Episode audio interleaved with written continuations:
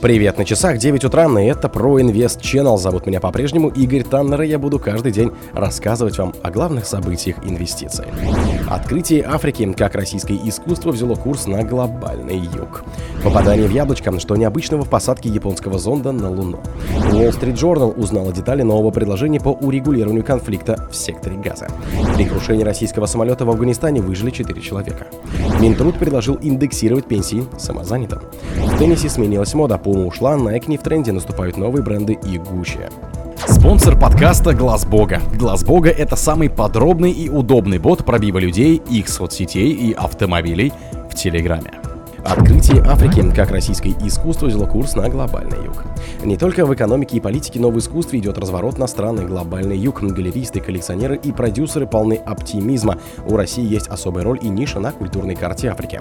Я оставила 100 долларов на открытие, 50 на то, чтобы покрасить стены в белый цвет и 50, чтобы купить пиво для гостей вернисажа и уехала, рассказывает Валерия Кабова в том, как она открывала галерею современного искусства в Зимбабве в девятом году. Когда Кабова вернулась через несколько месяцев, то была невероятно удивлена, обнаружив, что ничего не произошло. В стране в устройстве местной жизни, в инфраструктуре много особенностей, которые нужно учитывать. О них нельзя догадаться, если ты приезжаешь как турист, рассказывает Валерия Кабова. Оказавшись впервые в Африке, ее позвал друг, автор документальных фильмов Кабова, искусствовед, работающая в Сорбоне на диссертации по современному искусству, обнаружила в Хараре искусство такой силы, мощи, эмоций, цвета, что тут же вызвалось помочь художникам. Многим не хватило профессиональных знаний, опыта, умения пользоваться новыми материалами и технологиями. Попадание в яблочко, что необычного в посадке японского зонда на Луну. Японский космический аппарат совершил посадку в море Нектара. Крошечный зонд с минимумом научных приборов должен был ознаменовать новую эпоху в исследовании Солнечной системы. 19 января умный посадочный модуль для исследования Луны сел в море Нектара в районе кратера Сеуля. Аппарат принадлежит японскому космическому агентству ЖАКСа. Тем самым Япония стала пятой страной, чьи аппараты успешно работали на поверхности Луны после СССР, США, Китая и Индии. Согласно пресс-релизу JAXA, связь с зондом есть, но его солнечные батареи не вырабатывают электроэнергию и аккумуляторы быстро разряжаются. По информации CNN, инженеры все еще надеются исправить ситуацию. Также Slim выпустил два миниатюрных лунохода, как минимум с одним из которых была установлена связь. Wall Street Journal узнала детали нового предложения по урегулированию конфликта в секторе Газа.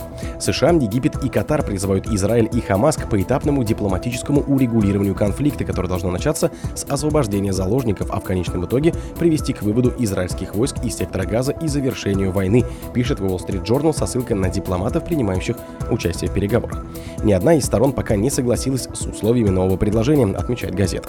Представитель Хамас заявил, что настоящий настоящего прогресса в переговорах нет. Представитель Израиля не ответил на запрос. Однако, по словам собеседников газеты, стороны, по крайней мере, снова готовы участвовать в переговорах, которые после окончания перемирия 13 ноября зашли в тупик. Само желание Израиля и Хамас обсуждать условия – это уже позитивный шаг, отметил один из источников журнала. Предполагается, что переговоры продолжатся в Каире в ближайшее время. При крушении российского самолета в Афганистане выжили 4 человека. В Афганистане обнаружен потерпевший крушение самолет Falcon 10 и 6 человек, находившихся на борту, по предварительным данным, четверо живы, сообщила Росавиация со ссылкой на данные российского посольства в стране. У выживших диагностированы различные травмы, отмечает Росавиация, судьба еще двух человек уточняется. Телеканал Афганистан Интернешнл сообщает, что после крушения выжили пилот и три пассажира самолета. Один из них смог дойти до деревни в районе Куф-Ап и на языке жестов попросить о помощи. Телеграм-канал База пишет со ссылкой на одного из пассажиров, что по предварительным данным погибла семейная пара. Кроме нее на борту находились члены экипажа и медбратья. Причиной крушения самолета База называет проблемы с топливом и двигателями. 20 января самолет Falcon 10 во время полета над Афганистаном перестал выходить на связь и пропал с радаров. Самолет принадлежит российской компании Athletic Group. Он зарегистрирован в Государственном реестре гражданских воздушных судов России, сообщила Росавиация. Джет выполнял рейс по маршруту Гая, Индии, Ташкент, Узбекистан, Жуковский, Россия. К предполагаемому месту падения самолета была направлена поисково-спасательная группа. Минтруд предложил индексировать пенсии самозанятым. Минтруд предложил исключить самозанятых пенсионеров из списка работающих о том, что ведомство подготовило соответствующие поправки в федеральный закон 422 ФЗ об обязательном пенсионном страховании в РФ, узнали известия. Если законопроект примут, пенсии самозанятым, которые уплачиваются добровольные взносы на пенсионное страхование, могут индексировать наравне с выплатами неработающим пенсионерам. Они также смогут получать пособие по уходу за инвалидом, которые им сейчас не выплачиваются. Самозанятые могут не платить страховые взносы на обязательное пенсионное страхование, однако если они это добровольно делают, они считаются работающими, напоминает газета.